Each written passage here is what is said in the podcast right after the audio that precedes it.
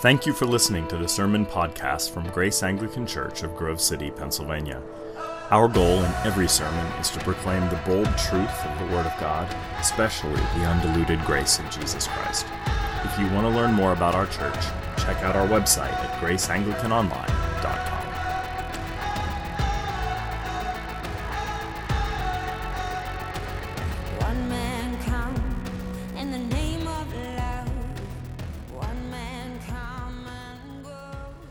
first lines, as an introduction to St. John's Gospel, is an interesting, kind of hypnotic introduction. It's distinct from all the other Gospels' introductions. We don't jump in to a genealogy, we don't have stories about shepherds in the field. We have metaphysics fused with poetry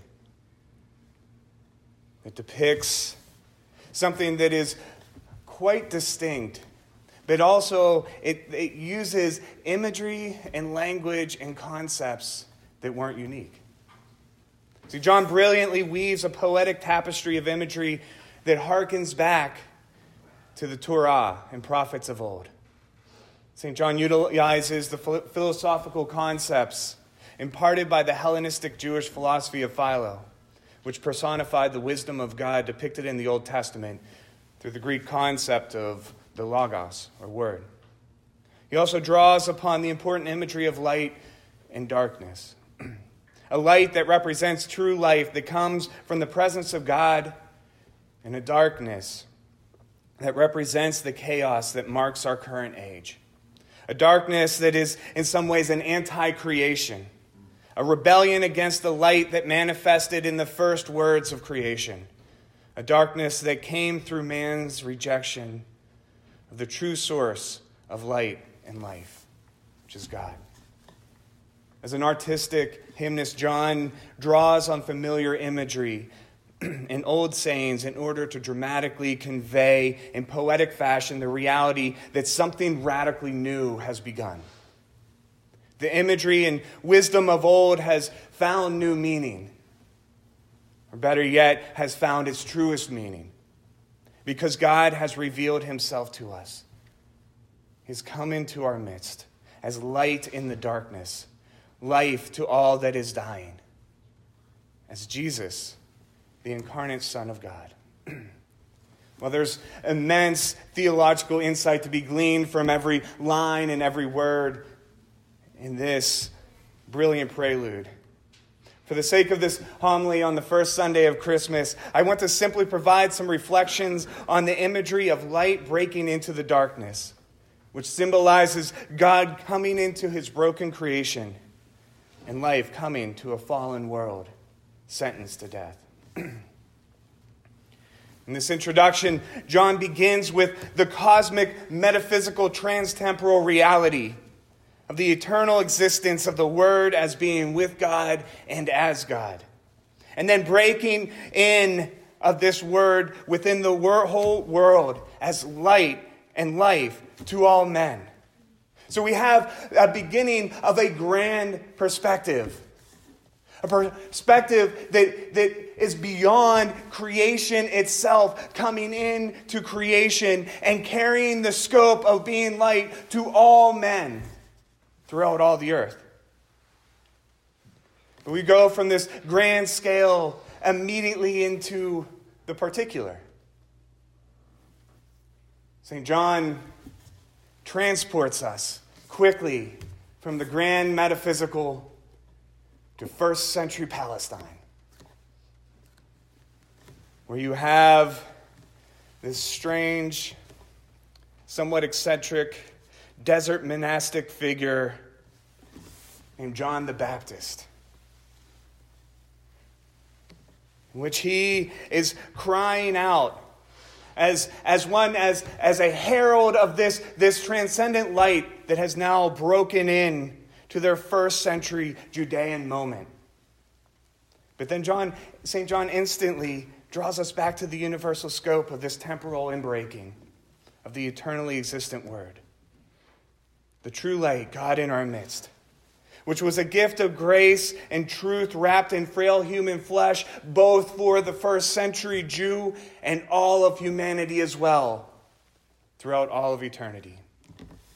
It's as if St. John wants his readers to know that the historic events he witnessed and later recounts in his gospel transcend the temporal events he records, both eternally past and into the future.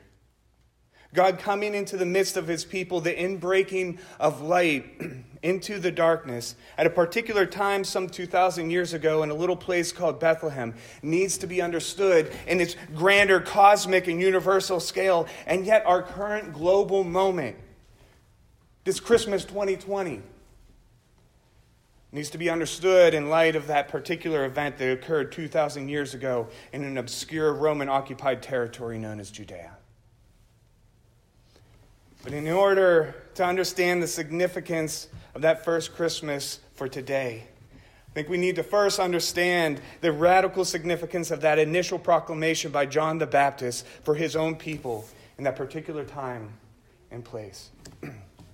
When we read of John the Baptist proclaiming that the light has come, often it might bring to mind Christmas carols and happy proclamations of something that was expected and anticipated. But I think we so often miss the full weight of that evangelistic cry that light has come because we often miss the opaqueness of the darkness the first century Jews were in. John the Apostle and John the Baptist were proclaiming the good news that the true light of the world had come into his creation to a people who had been so entrenched in a perpetual night that they were beginning to lose hope that light would break into their incessant darkness. Like their forebears, most Jews, many of them in the first century, saw themselves as still in exile, still wandering in the wilderness. But unlike many of their, unlike their forebears, they didn't have the light from a pillar at night of fire to guide them. Yeah, many of them were now in their homeland, but their homeland was not their own. If you go back 500 years prior to the coming of Christ, in the 500 and 400s BC, the Jews were, were returned from Babylonian exile to their land. They rebuilt the temple and rebuilt the city walls of, of Zion, of Jerusalem. And for a period of time, the Jews must have wondered to themselves and thought, the light has broken forth, the darkness has ended. God is now fulfilling his promises. He will come into our midst as our king and establish his kingdom. It's happening. But then in 332 BC, Alexander the Great, the ruler of the latest world superpower, takes control of Judea. But because it's just some obscure Middle Eastern territory that doesn't really matter that much to Greece, it was then passed off back and forth between local monarchs. Then, by the early 200s, the Syrians controlled the land of Judah. Then in 167, King Antiochus of Syria decided that he was going to ban the worship of the Jewish God went into the temple and desecrated the Holy of Holies and dedicated the temple of Yahweh to Zeus. If you know anything about our uh, Jewish brothers and sisters, they didn't take that too well. so, two years later, in 165, they rose up in rebellion what is referred to as the Maccabean Revolt. And amazingly, surprisingly, these obscure people were able to expel the Greco Syrian political machine that had run their land for so long. And they established Jewish control over the Holy Land. Most Jews during this same season, around the time of Christmas, celebrate this victory with the festival of Hanukkah. And interestingly, Hanukkah is known as the festival of light. See, it seemed at that point that God had not forgotten them. And maybe now the darkness is over. Now the light has broken forth. Now the God of their fathers will fulfill his promises and be their king. That all those promises from prophets like Isaiah 700 years prior are finally coming to fruition. And for almost 100 years, it appeared that that might be.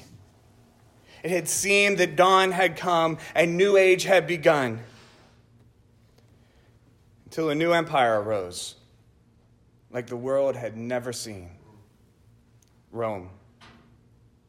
And with the help of an opportunistic and narcissistic descendant of Jewish proselyte forebears named Herod, the Jewish people and their homeland was subjugated under Roman control. So by the first century, you had what many saw as the last glimmer of light, the light of the Maccabees distinguished a chosen people remaining under oppressive foreign control, being manipulated by a self aggrandizing local ruler who fancied himself as a faithful Jew while actually acting as a conspiratorially paranoid puppet of Caesar.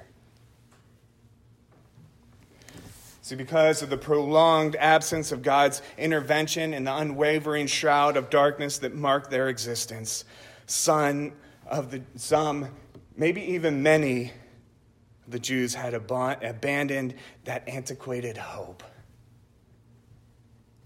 that God was going to be faithful to his promises, that somehow he would come into their midst, that somehow dawn would spring and the night would be over.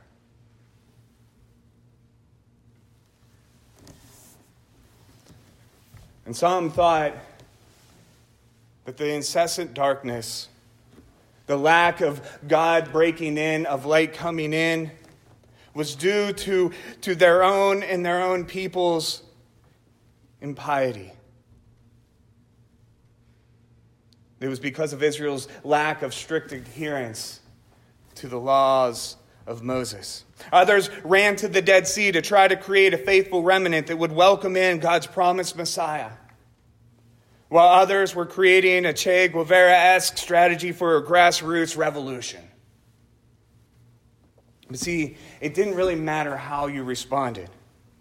Whether you felt the darkness that would not cease was due to you and your people's impiety, or you joined a pseudo monastic doomsday cult, or you sought to acclimate your antiquated faith with the new zeitgeist of the day or were gathering with your zealot militia friends in some backcountry Palestinian shack preparing for the great revolution, or you were just part of the masses, simply trying to care for your children and kin while seeking to make sense of it all.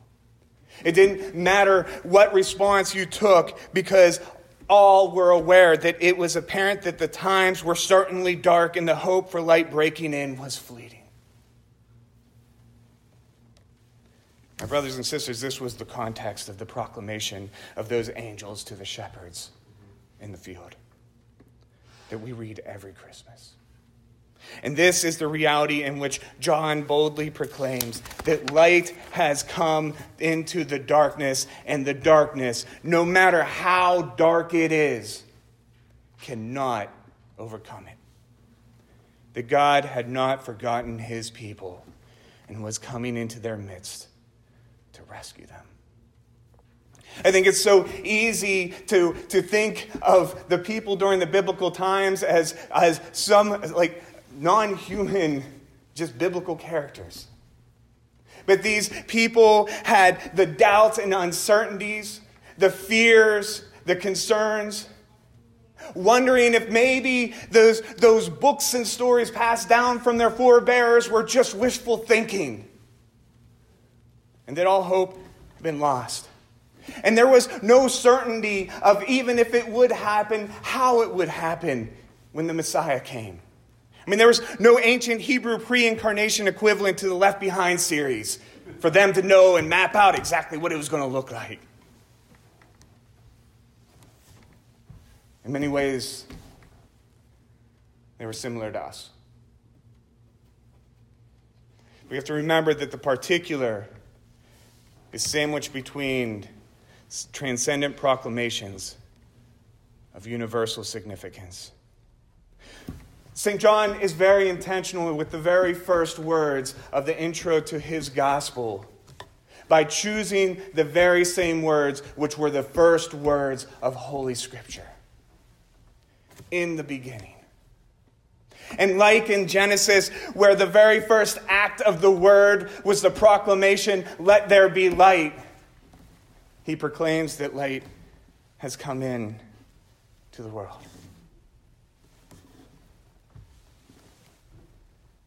See, what John is intentionally trying to depict is that the incarnation of Christ is not only a fulfillment of Israel's story, but also the universal story.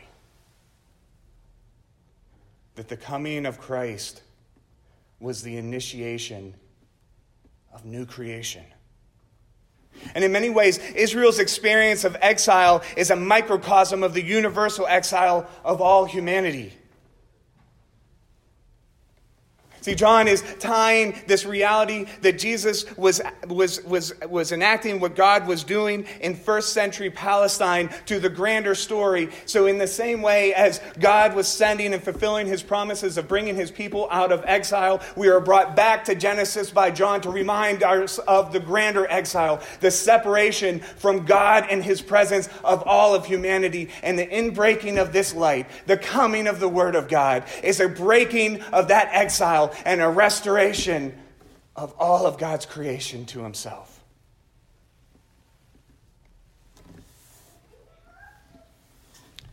It's revealing that God's faithfulness in the first century incarnation of our Lord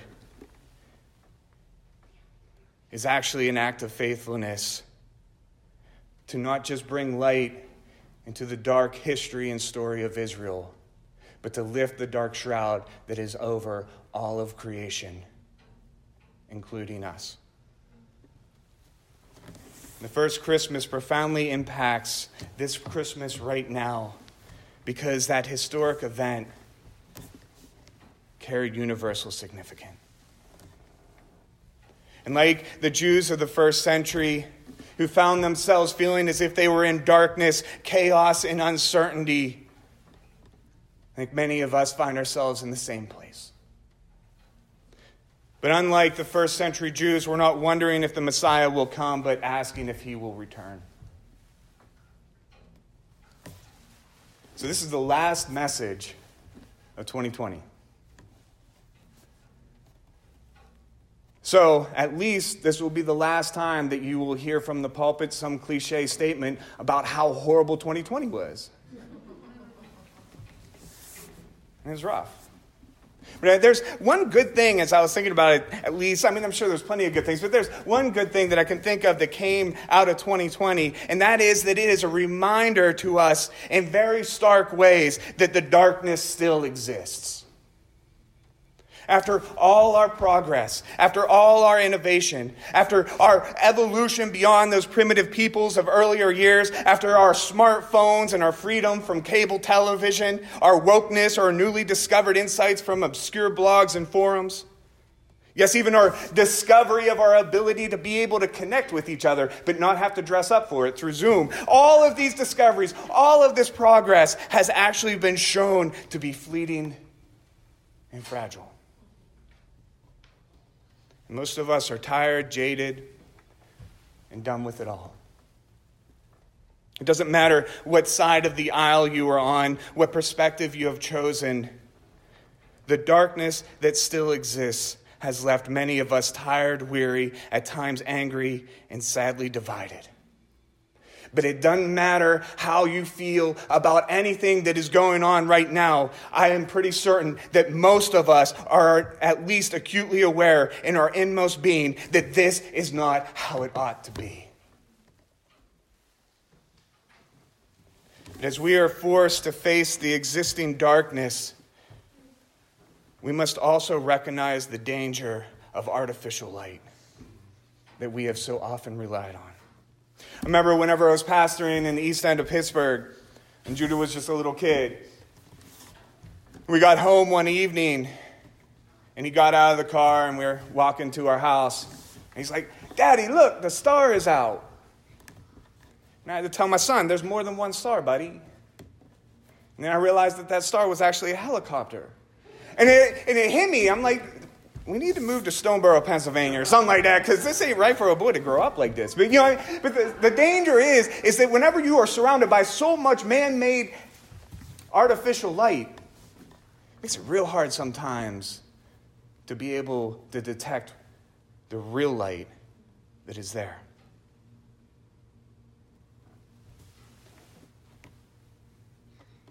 We have so many counterfeit lights. Artificial lights that are attempts to mimic and replace the true light of life that we are all desperate for.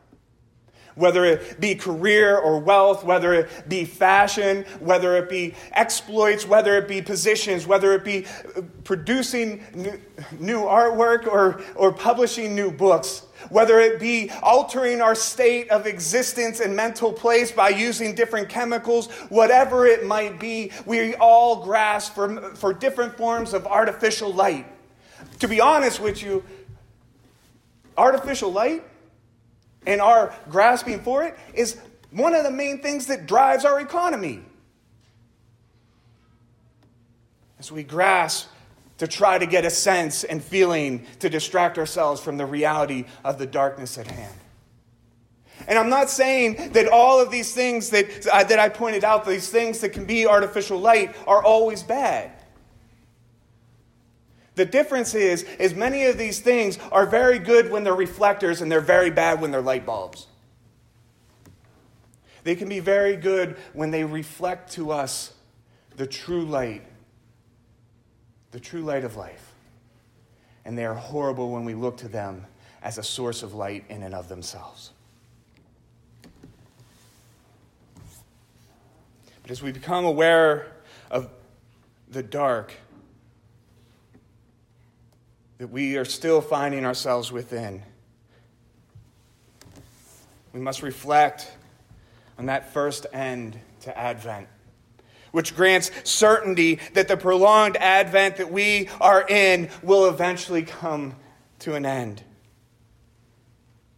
Advent as that sitting in the darkness, longing and waiting for the coming and the appearing of God that we all find ourselves in. But unlike those in the first century that were ignorant of the scope of incarnation, our hope is not in just a Palestinian baby in a manger. But we know of the more grand and cosmic reality that that main baby was ultimately God's Son, God Himself in the flesh. That He was not just sent to redeem Israel from its self imposed exile, but also rescue all of humanity from the exile of the true source of light and life, which is God. And as our celebration of Christmas right now needs to be seen through the perspective of that first Christmas, we also must see our current Christmas moment through the lens of Easter. See, light coming into the darkness, that manifestation and incarnation of that baby Jesus was so that he would grow to a man and then in that not only break into the darkness, but take the fullness and the weight of the darkness upon himself. The light not only came into the darkness, the light was consumed by the darkness. The sickness, the death, the poverty, the divisions, the hatred, the anger, and even separation from the true source of light, the Father Himself. Jesus bore. Bore to the point that he went into the darkest of places, the pit itself and yet he rose victorious. Victorious over the darkness. See, we can celebrate Christmas because not only has the light come into the darkness, that light has conquered the darkness.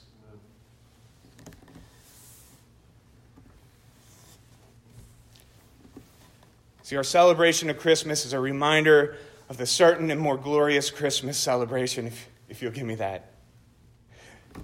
But that end to the, this current Advent will not be a baby in a manger, but it will be the conquering Lord of Lords, the King of Kings, the resurrected Son of God, coming in mighty power to finish what he has started, to put all things to right, to finally banish whatever remains of the darkness. So today, fully cognizant of, the darkness that has befallen our world, a darkness that may now seem more present to many, but has always existed. We celebrate the good news that light has come into the darkness. And if you know anything about physics of light, which I don't know anything about the physics of light, but I did read about the physics of light. So that's what I'm recounting to you. But if you know anything about the physics of light, is that it don't matter how dark the dark is, it will never overcome the light. And that divine light that has come has granted grace, hope, and life to all who acknowledge it. This does not mean that the effects of the fallen world are not felt by us all. But as we press into the chaos, the uncertainty, loss, poverty, hostility, division, stress, anger, and anxiety that our current moment offer us, we do so having hope. Knowing that because the light broke through that first Christmas in first century Bethlehem, we know that God had not forgotten his promises. And what was started that first Christmas and accomplished that first Easter is certain to come to fulfillment at the end of this second Advent when he comes again to put all things right and redeem all that had been obscured by the darkness. My brothers and sisters, Christ has come. Christ has risen. And know that no matter how dark your current moment might be, because of what Christ has done, because the light has already broken through, we can boldly proclaim with absolute hope and certainty that Christ will come again. In the name of the Father, and the Son, and the Holy Spirit.